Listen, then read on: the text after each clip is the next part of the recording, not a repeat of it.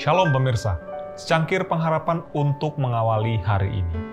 Setelah melakukan semuanya, aku tetap berdiri teguh. Sebab itu ambillah seluruh perlengkapan senjata Allah, supaya kamu dapat mengadakan perlawanan pada hari yang jahat itu dan tetap berdiri sesudah kamu menyelesaikan segala sesuatu.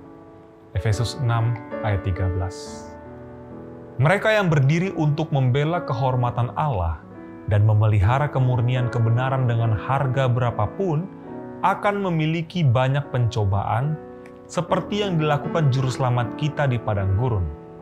Sementara mereka yang memiliki temperamen mudah menyerah, yang tidak berani mengutuk kesalahan, tetapi tetap diam ketika pengaruhnya dibutuhkan untuk membela hak dan melawan tekanan apa pun, dapat menghindari banyak sakit hati dan menghindari banyak kebingungan. Mereka juga akan kehilangan pahala yang sangat kaya jika bukan jiwa mereka sendiri.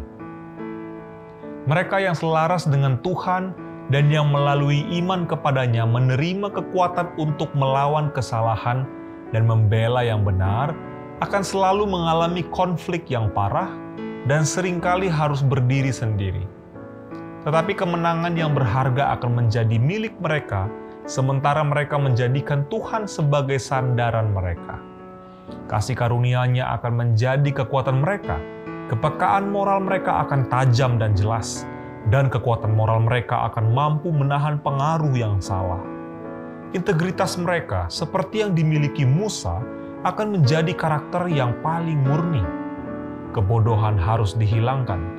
Kita harus bangkit dari kelesuan yang akan membuktikan kehancuran kita, kecuali kita menolaknya. Setan memiliki pengaruh yang kuat untuk mengendalikan pikiran. Tidak ada yang namanya posisi netral sekarang. Kita semua pasti ada yang benar atau pasti ada yang salah ada banyak orang yang mengaku percaya kebenaran yang buta terhadap bahaya mereka sendiri. Mereka menghargai kejahatan di dalam hati mereka dan mempraktikannya dalam hidup mereka.